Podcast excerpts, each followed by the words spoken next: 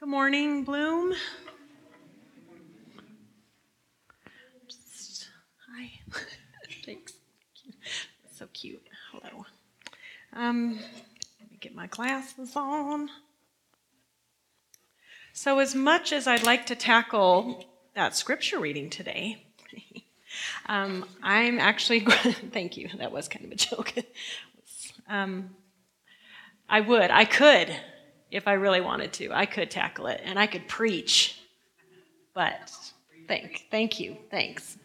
Um, I'm going to be um, just talking with you for a bit today about gener- uh, gratitude and generosity.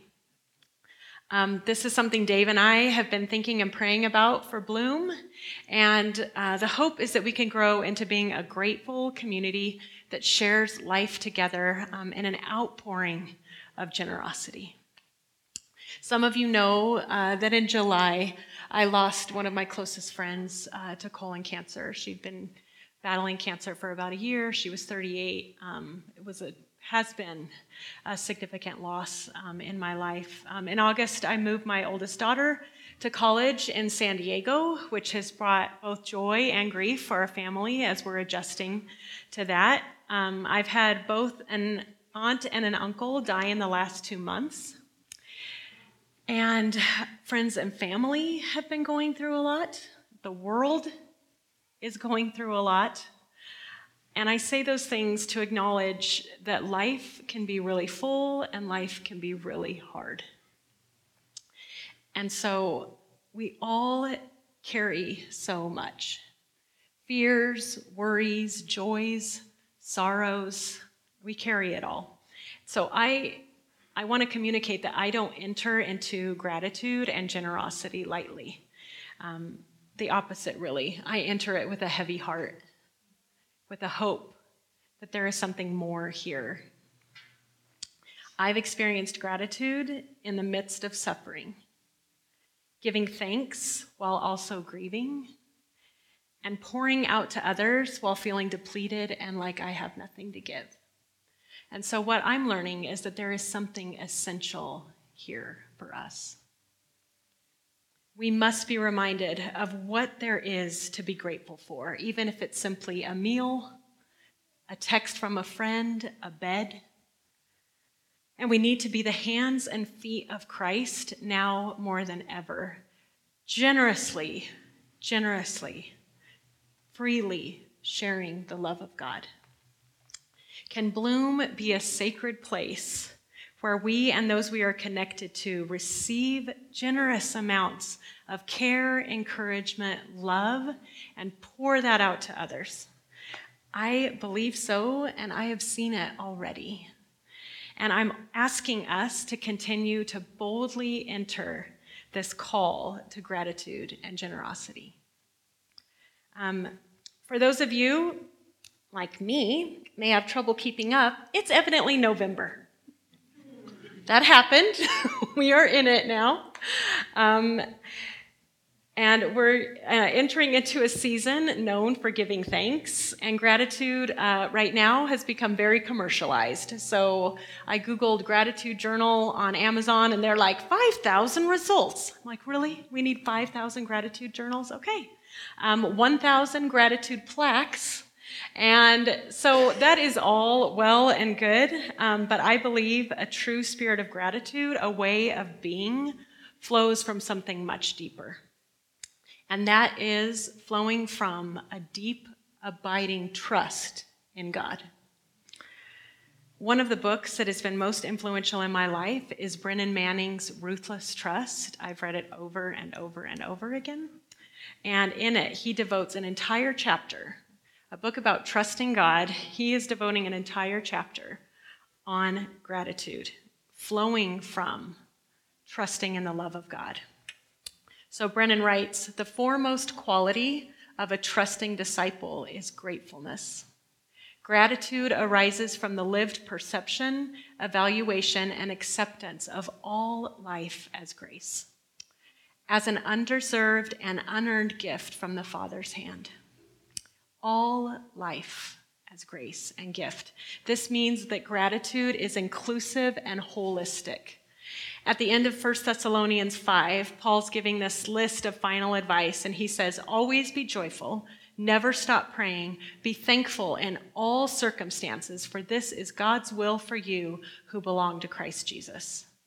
Now, be thankful in all circumstances feels like a big ask to me. So then I was like, he's probably not even asking, he's like telling. Well, it's a big tell to me. Um, Henri Nouwen writes To be grateful for the good things that happen in our lives is easy, but to be grateful for all of our lives, the good as well as the bad, the moments of joy as well as sorrow, the successes and failures, rewards and rejections, that requires hard spiritual work. Let's not be afraid to look at everything that has brought us to where we are now and trust that we will soon see it in the guiding hand of a loving God. Kind of gets me right here because I am in a place, as I know some of you are, that I cannot be thankful for everything that's happened. And so I wonder if we could be a community where we could start having those conversations about why that's hard, about this crazy inclusive gratitude being thankful for our whole lives, sharing our stories, and reminding each other about a grace that touches all things and what that means. Moving towards trust that God is weaving redemption through our stories, and that together we can move towards gratitude and generosity. Another thing about gratitude is that it is attentive. Gratitude requires an awareness of the presence of God around us and of His work in our lives. We must pay attention to it. And so, awareness requires slowing down, being present, and recognizing God's love at work around us. It's being in moments where you are slowing down enough. It's hard to explain, and, this is very important to me. Um, where you can imagine and see and know that God is here, that this is holy, this is sacred.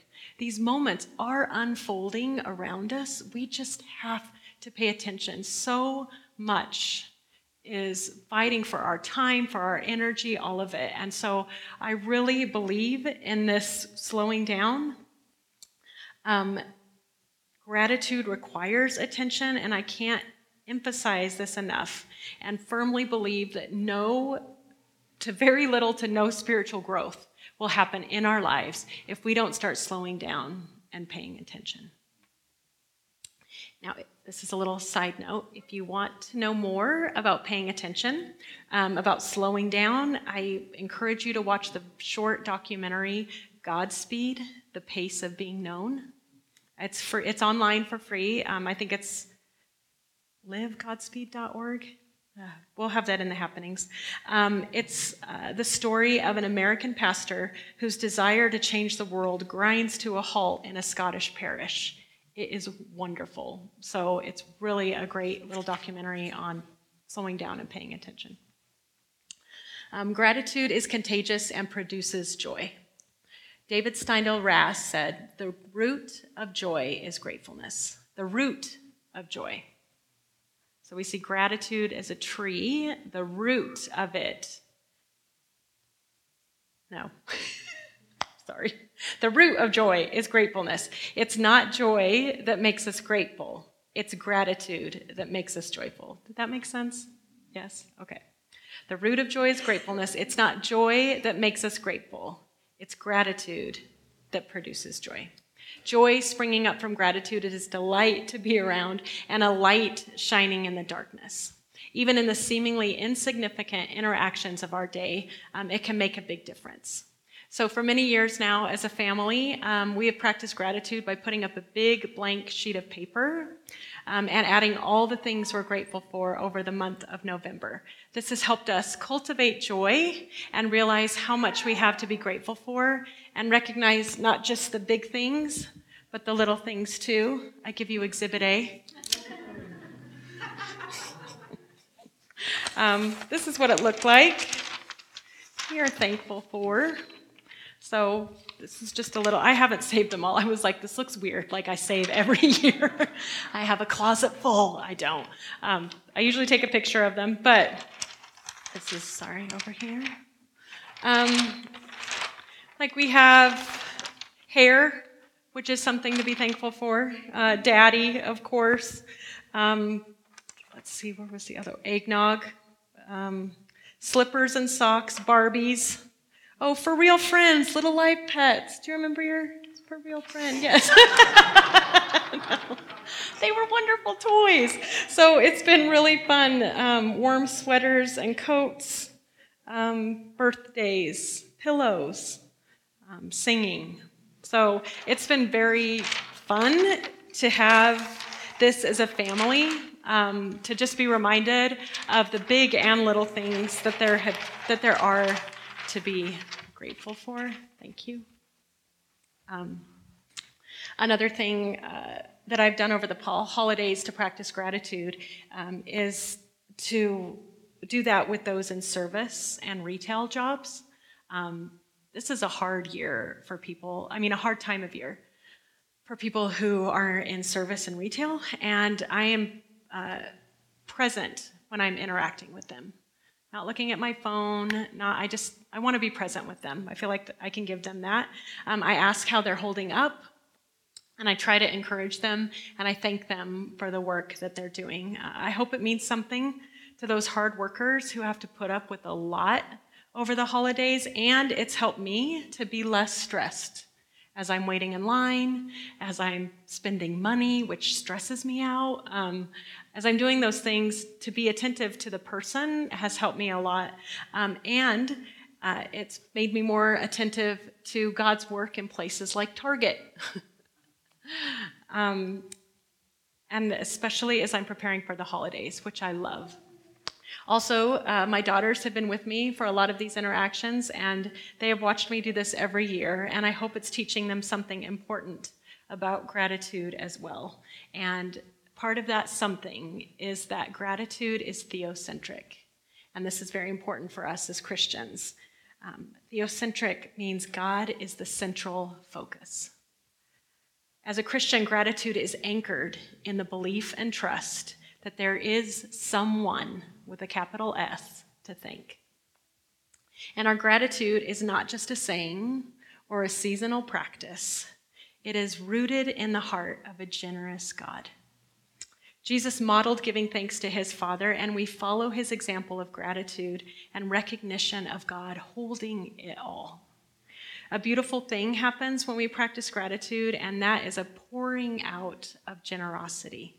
If we are to take seriously the work of Christ on the cross, grace given freely to all, the promise of things made new, then the hope would be to be a community filled to overflowing with profound gratitude and generosity.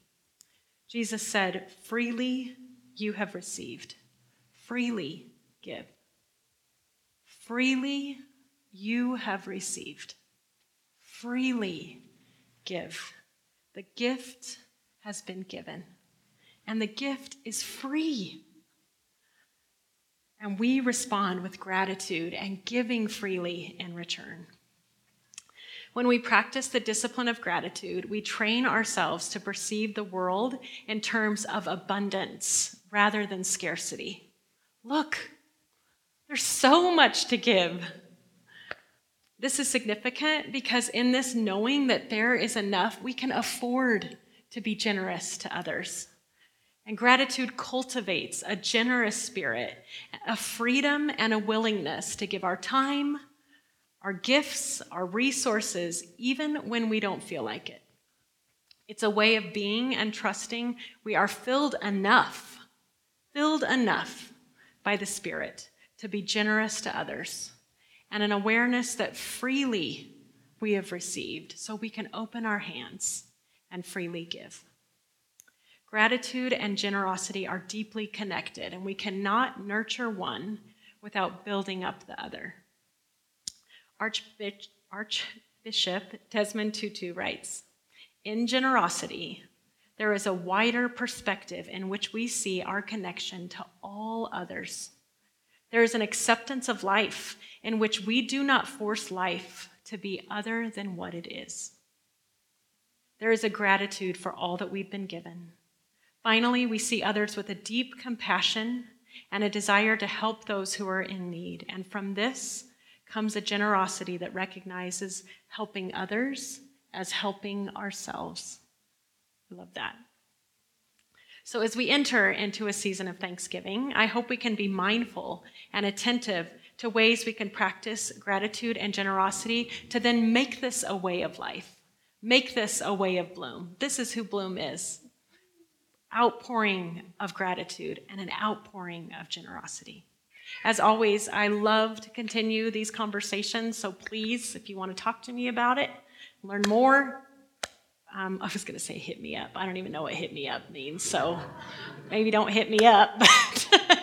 My email um, is amy at bloom.church. Any of the staff would love to have this conversation with you. Um, we have 28 days until Advent. Would you consider committing to a practice of gratitude and generosity? Would you even stretch yourself a little bit, maybe? Um, I have some ideas, which include uh, writing three things down every day that you're grateful for. This is a very widely known practice, and it's amazingly effective. So each day, write three things down. I mean, you can bullet point this, you don't have to go into detail. Three things that you're thankful for each day. Um, get some sticky notes. This could be great for a family, or if you have roommates, get a big pad of sticky notes and write the things and stick them on a wall so you can see them all season long.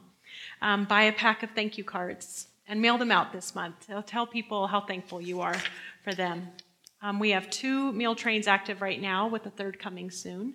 And this is a great way to practice generosity in our community and to be grateful for the new life, thanks be to God, that is happening here in Bloom. Um, another thing to do today is to come to the table with a posture of gratitude. As you wait in line, think of something you're grateful for. Hold that in your heart as you receive the Eucharist. And Eucharist literally means thanksgiving. Eucharist mean, means thanksgiving. And it is, from beginning to end, a prayer of thanks for the gift that has been given. Bring your awareness to that space today. I'd like to just take a moment and ask you to recall a time when someone was generous to you. Just think for a moment a time when someone practiced generosity towards you, gave you a gift, did something kind, unexpected. How did that feel? What was that feeling like for you? Now, can you recall a time when you have been generous towards someone else? A time where you gave freely. You practiced generosity. We're just generous, just gave, did something kind and wonderful for someone. And what did that feel like?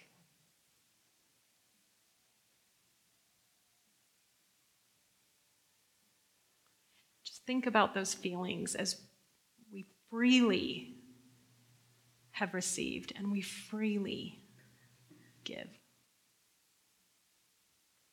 to close with a poem and prayer. This is The Gift by Mary Oliver. Be still, my soul, and steadfast. Earth and heaven both are still watching, though time is draining from the clock. And your walk, that was confident and quick, has become slow. So, be slow if you must, but let the heart still play its true part. Love still as you once loved, deeply and without patience. Let God and the world know you are grateful that the gift has been given. Abundant God, you made us in your image and breathed in us a spirit of generosity that is both gift and response. Move us, we pray, to give as we have received abundantly, generously, and joyfully, that our common ministry may ever bear witness to your unfailing grace. In the name of the Father, Son, and Holy Spirit. Amen.